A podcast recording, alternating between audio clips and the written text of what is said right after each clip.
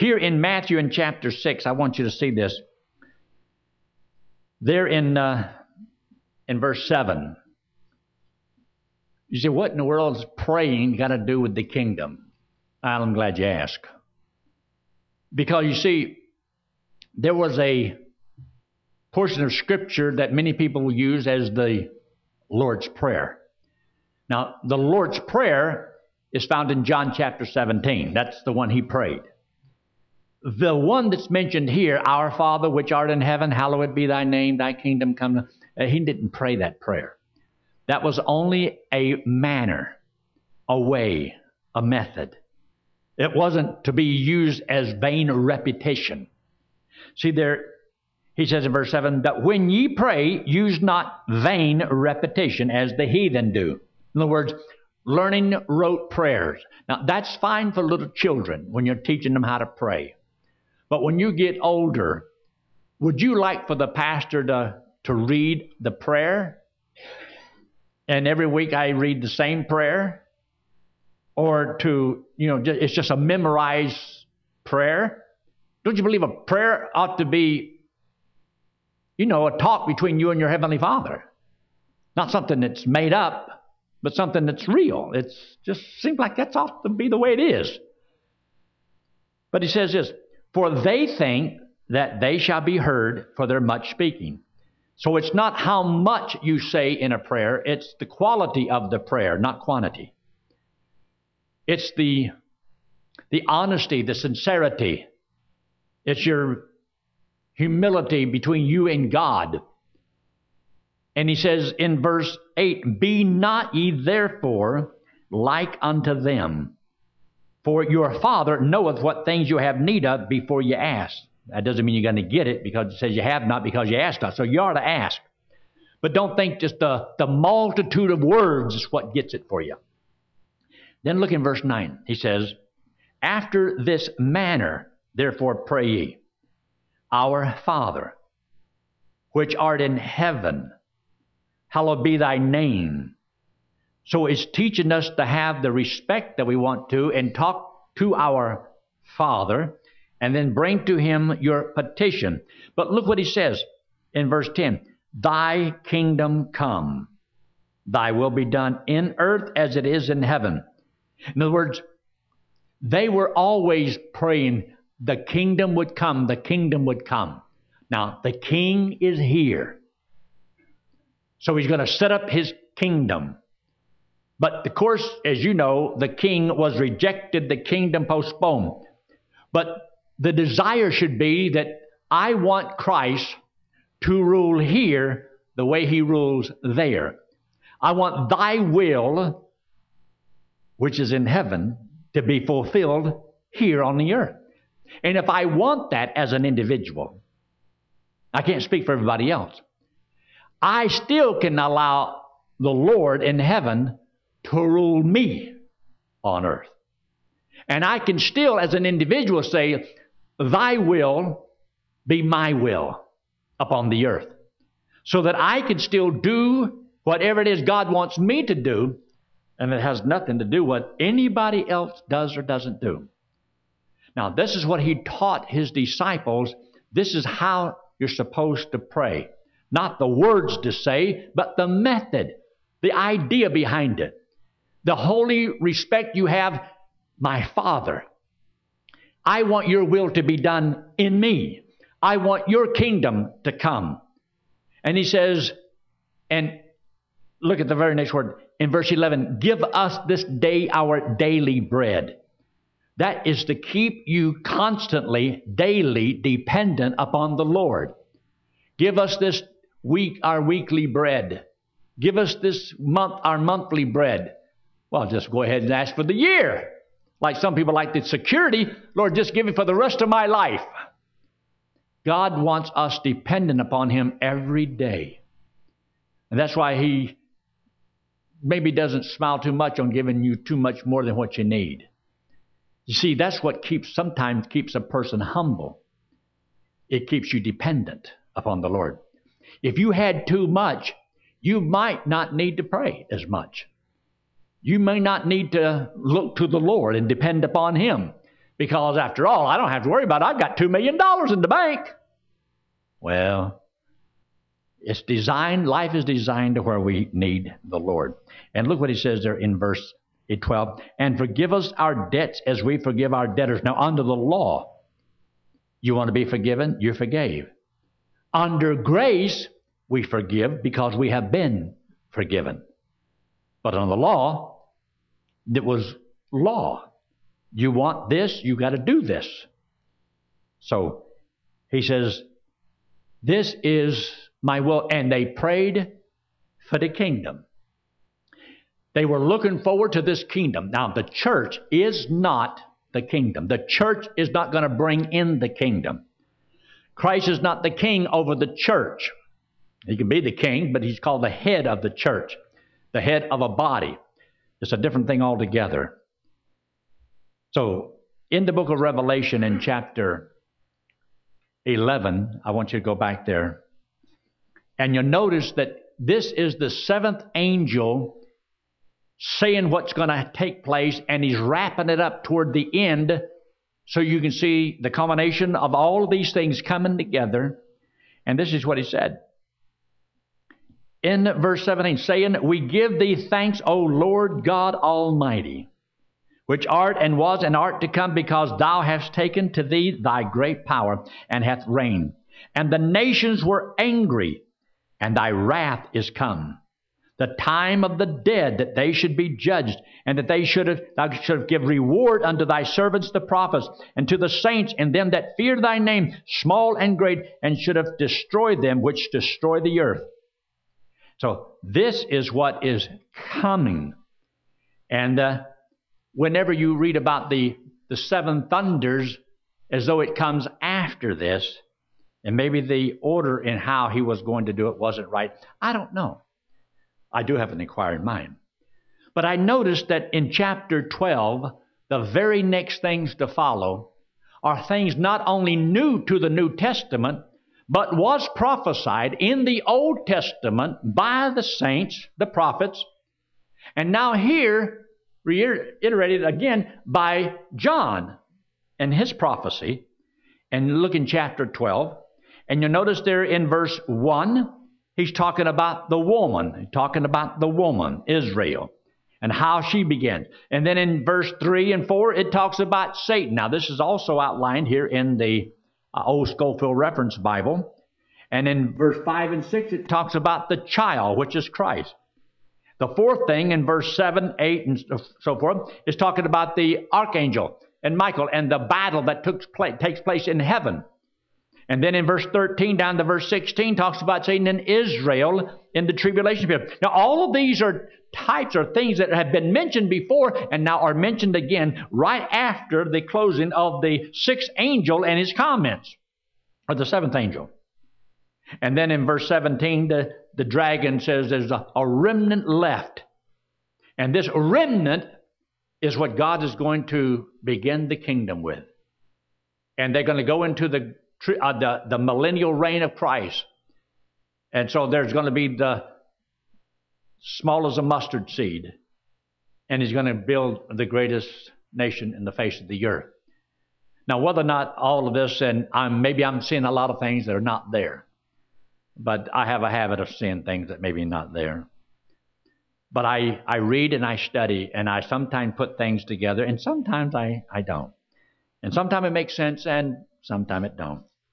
But I want to prick your mind that where you have a desire to want to study the book and find out what might this mean? What can I glean from this or learn from this? And it doesn't matter sometimes whether or not I get it all in the right sequence and all. But whatever it does for me, it challenges me to want to live more holy, more godly. It refreshes my mind. It, it, uh, it, it warms my spirit. I get challenged and motivated because of the, the Word of God, and I, I want to do more of whatever God wants me to do with my life. So these things are here, and they're, they're good, and it's, it ought to be this way. This is what the Lord says. Now, take your Bible and turn to the book of Jeremiah in chapter 15. Jeremiah in chapter 15. Jeremiah 15. And look there at verse 16. Verse 16. He says, Thy words were found, and I did eat them. Thy word was unto me the joy and rejoicing of my heart. For I am called by thy name, O Lord God of hosts. Uh, that phrase there, thy words were found and I did eat them. Now, this is mentioned several times in Scripture about eating the Word of God. I don't believe it means that he literally took the pages and he put them in his mouth and he ate them up.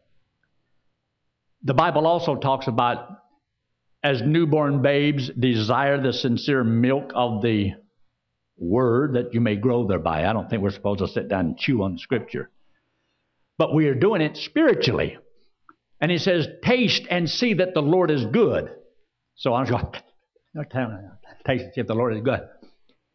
It's when you read the scriptures and you enjoy what it tells you. And it feeds your soul. You get full and happy and satisfied. It's one of the reasons we like to eat, because it's so satisfying. But did you notice that it doesn't last? You always got to eat some more, drink some more.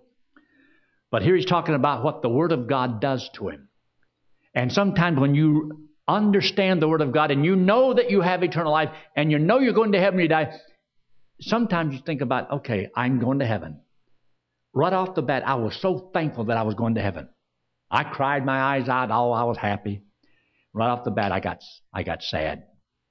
I got filled with bitterness. I started thinking about my mom and my dad and my brother and my sisters. And if they don't trust the Lord, they're going to go to hell. And all of a sudden, something so sweet turns so sour. It's hard to explain something like that. But it does happen. Look in the 119th Psalm. The 119th Psalm. I'd mentioned to you before how that when I had found myself there in Shreveport, Louisiana, and I was a little on the discouraged side. I didn't know enough of the Bible to encourage myself. But I just sat down and I opened it up and I found myself reading the 119th Psalm. And you'll notice there in verse 9 where it says, Wherewithal shall a young man cleanse his way? By taking heed according to thy word. Thy word. And then down there in verse 11, Thy word have I hid in mine heart that I might not sin against thee. And so, if you look over the 130th verse, of the entrance of thy word and giveth light. And if you look at 105, it says, Thy word is a lamp and a, unto my feet, light unto my path. Uh, you find there's some wonderful verses through the this thing. And, uh, and God's been good to us. He really has and teaching us all these things. But um, I want you to look at verse 103. Look in verse 103, where he makes the statement, How sweet, how sweet are thy words unto my taste, yea, sweeter than honey to my mouth. Sweeter than honey to my mouth. Now, this is not meaning it's not real honey, and you don't really put the word in your mouth. But it's when you read and you understand and you feast upon it, it brings such wonderful joy, such a sweet thing to know. There's power there. It's so good. And yet at the same time, you'll find out there's a lot of bitterness in knowing truth. The more you know, the more sorrow you're going to have. Believe it or not. Look in the 19th Psalm. The 19th Psalm. In the 19th Psalm, there's a couple verses here that I want you to see, starting in verse 10. In verse 10. He says in verse 10, More to be desired are they than gold. Yea, than much fine gold, sweeter also than honey and the honeycomb. Moreover, by them is thy servant warned. What is he talking about here? Well, just real quickly, look up there in verse 7. The law of the Lord, we're talking about the Word of God. The Word of God is perfect, converting the soul. The testimony of the Lord, that's the Word of God, is sure, making wise the simple. The statutes of the Lord, that's the Word of God. are right, rejoicing the heart. The commandment of the Lord, that's the Word of God. It is pure, enlightening the eyes. The fear of the Lord is clean, enduring forever. More to be desired of they than gold. So it's more important than gold and silver is the knowledge of the Word of God. To feed upon it, to feast upon it. How sweet it is. Somebody says, How sweet it is. Yeah, this is what's sweet. Now look down there in verse 11. In verse 11, moreover, by them is thy servant warned, and in keeping of them there is great reward. Who can understand his errors? Cleanse thou me from secret faults. Keep back thy servant also from presumptuous sins. Let them not have dominion over me. Then shall I be upright, and I shall be innocent from the great transgression. Verse 14 Let the words of my mouth and the meditation of my heart be acceptable in thy sight, O Lord. Whether they are acceptable in God's sight is going to be is God's word acceptable in your sight. You see, his word comes first and you feed upon it. And then when you read over there in the book of Ezekiel, we won't turn there right now, but in the book of Ezekiel, he also had a book and he was told to, to eat the book. Jeremiah was told to eat the book. And he says, and it was sweet and then it bitter in my belly. Now go back to uh, Revelation in chapter 10. Revelation chapter 10. And you'll notice there in verse 8 and the voice which I heard from heaven spake unto me again, and said, Go and take the little book which is open in the hand of the angel which standeth upon the sea and upon the earth. And I went unto the angel and said unto him, Give me the little book. he said unto me, Take it and eat it up, and it shall make thy belly bitter, but it shall be in thy mouth sweet as honey. When you begin to read and to study the Word of God, and even when you study prophecy and you know how it's going to end, that someday when it's all over with and we're going to be in heaven and we'll be walking on streets of gold, living in mansions and gates of pearl and walls of jasper and all that stuff, all want to be wonderful. Yeah, but whenever you know the truth, do you see how much ugliness is going to happen too? Can you see what God is going to have to do during the tribulation period because people will not accept Him? Think of all the damage that's going to be done. Look at all the suffering that's going to be because of the devil. And God pouring out his wrath upon this earth. And in spite of all these things, see, there's so much good, but then there's all this bad that makes it bitter. I had a person tell me one time after I led him to the Lord. They said, I'd never had such trouble. I've never had such heartache and sorrow and testings as I've had since I trusted the Lord. When I was lost, the devil left me alone. But when I trusted Christ as my Savior and decided I'm going to serve the Lord, everything seemed to be turned upside down in my world. Because now the, devil ain't going to let you alone. There's a, there's a fight. But as you read and study the Word of God, it's wonderful to know that you're going to heaven, but there's a lot of things that might happen between now and then that can make life very bitter. There's people that can make you bitter. There's experiences you go through that makes you bitter. Leaves a bitter taste in your mouth. Have you ever done something that you just, man, you just, you feel like your whole gut's rotting out on you? You just, it makes you feel sick. You say, how can I be so evil? How can I be so wrong? How can I be so ugly? Because that's the way we are. We got no sinful nature. And then there's a part of us, that new birth, just loves everything that's right. And as you feed upon the Word of God, it's so nice, so wonderful. And yet, the more truth you know, the more heartache it can bring. Because you know there's a lot of people that you know and love that are going to spend an eternity in hell. And now you know you're going to heaven and you're glad about that, but you're sorry about the other. And you know you can't make it happen. You can't make somebody trust Christ as Savior. You explain the gospel, but you can't make them respond. So look what he says there in that verse. Verse 9 again. I went unto the angel, said unto him, Give me the little book. And he said unto me, Take it and eat it up, and it shall make thy belly bitter, but it shall be in thy mouth sweet as honey. See, it tastes good until you really digest. And then when you really digest it, you really think about what all this is God is talking about. Yeah, there's a sweetness there, but there's also bitterness there. You, you'll find this in your life as you live your life. When you want to do something good, you think everything's supposed to open up the doors everything's just wonderful. And it don't work that way. Seems like the devil jumps on you with all four feet and his long tail and his pitchfork all at the same time. And nothing goes right. And if anything gets accomplished, you just uh, the Lord did it.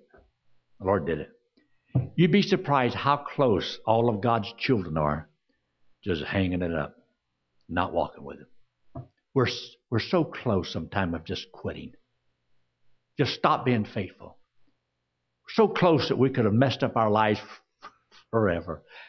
But by the grace of God, He has enabled us and kept us going, and He did things for us and kept you on the right trail. And sometimes you wonder, man, how, how worse my life could be. It may not be the best right now, but you realize how bad it could be. And when you think even that way, boy, God is good. Boy, the Lord has been good to me. And I took the little book out of the angel's hand and ate it up. And it was in my mouth sweet as honey. I don't believe he literally ate the book. I got other scriptures that talked about what that means. And to feed upon the Word of God. And to taste and see that the Lord is good. Yeah, we're supposed to do that. And I had eaten it, my belly was bitter. He said unto me, Thou must prophesy again before many people and nations and tongues and kings. So God isn't through, but it's all coming to a head. And as we look at the things that are going on in the world today, boy, a lot of stuff is just all coming together. And it seems like it's up here and it's down here and it's up here and it's down here. I don't worry about none of it. Don't you worry about what's going on in Washington. I don't care what they do in Washington. I don't care what they do in Washington. I'm not going to be able to change it. I'm just going to keep serving the Lord and doing what's right as long as I can to just win people and challenge people. And I believe that the best way to save America is just get America saved. And try to challenge people that I can influence that serve the Lord and do right. And leave the rest to the Lord. Some things are uh, beyond my power to do anything about. Now, not everybody's going to think the same way, so I'm glad there are those that will try to figure out and solve some of these things, and I pray for them, and I want the best to be done. And uh, I want God's will for America. I want God's will for me, my wife, my family, I, for our church. And um, but I've also cheated a little bit. I've kind of read ahead and seen how it all comes out. And I'm just not worried about it. You don't have to worry about it either. God knew the times in which we lived. I've had people say, well, Yankee, I've, we've thought about having a family, but you know, these are some hard times. These are hard times. Uh, yeah, Moses was uh, born in a hard time. Jesus was born in a hard time. I was born at a hard time. My dad and they were coming out of the depression and they didn't have anything. You talking about poor? We couldn't even pay attention. We were so far back in the, the woods we had to pipe in the sunlight. That was way back in the woods.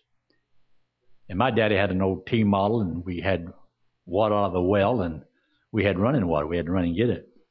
We had an outhouse out back, and uh, you could see the chickens through the floorboard, and wind blowing through the cracks of the wall. And uh, we didn't have electric lights. We had kerosene lanterns, and fireplace, cut stove wood and put it in the stove, and that's how my mama cooked. She had solid irons in front of the fireplace, and she would iron with those and wash clothes in a big old pot out there in the yard. Yeah, we was born at about, but I sure am glad I was born. And you ought to be glad you're born. Everybody seems to be born at a bad time. Well, I'm glad I'm here. Glad you are too. It doesn't matter how bad some things look. There's also some honey, and it's sweet to the taste. Don't let the bitter override the honey. Keep your eyes focused upon the things of the Lord. Look up here. This hand represents you and me. The wallet represents sin. We all have sin upon us. God loves us. Now, He hates our sin, but He does love us. And He says for us to pay for sin is eternal separation from God in hell. And God doesn't want us to go to hell. He wants us to go to heaven. And to go to heaven, you have to be perfect, as righteous as God. And none of us are perfect. None of us are righteous. And so God says, because of sin, we can't get into heaven. And the Lord says, Your good works won't pay for sin. There's nothing you can do to get out of this trap. So that's why God, who loved you and me, sent his son Jesus Christ into the world. He had no sin, didn't have to die, but because he loved us and our sin separates us from him, he took the sin, paid for it on the cross, came back from the dead, and said that if we would believe that he did it for us, he'd put this payment to our account and we get to go to heaven on what Jesus Christ did for us. Best news in the world. Let's pray, shall we? Every head bowed and every eye closed, no one looking around. If you're here tonight and you've never trusted Christ as your Savior, yeah, there's some bad times coming, but there's some good times coming too. Jesus is coming. That's good.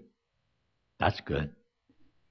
Don't let the evil that you see, the bad that you go through, cause you not to see that the Lord is good and that His Word is like honey.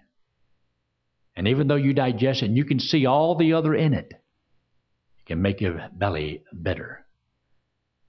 Keep your eyes focused upon the Lord and realize who you are and where you are. Time will be over soon. Time shall be no more. And if you're here tonight and you've never trusted Christ as your Savior, why not right now in the quietness of this moment simply say something like this Lord, I know I'm a sinner. I don't understand it all, but I want to go to heaven when I die. And I know I'm not good enough. Friend, none of us are. That's why we trusted Christ as our Savior. Won't you do the same? Just say something like this Lord, I, I don't understand it all. I know I'm a sinner. I know I've done things wrong, and I believe Christ died on that cross and believe He paid for all of my sins, and I'm going to trust Him to take me to heaven when I die. I believe He died and was buried and came back again from the dead. And right now, I will accept Him as my only hope of going to heaven. And friend, if you'll do that, God said He'd save you. So with heads bowed and eyes closed, anyone at all say, Yes, pray for me. I will trust Christ as my Savior. Preacher, I'd like you to pray for me. Just slip your hand up very quickly. Just slip it up real quick and put it right back down. Our Father, we are thankful so much for all you've done for us. We thank you for this time that we have to focus upon Jesus Christ. We pray that many people will understand who he is and why he came, why he was born that he came to die and to pay for the sins of the whole world. Did anyone believeth in him will not perish but have everlasting life. We thank you for this time together. In Christ's name we pray. Amen.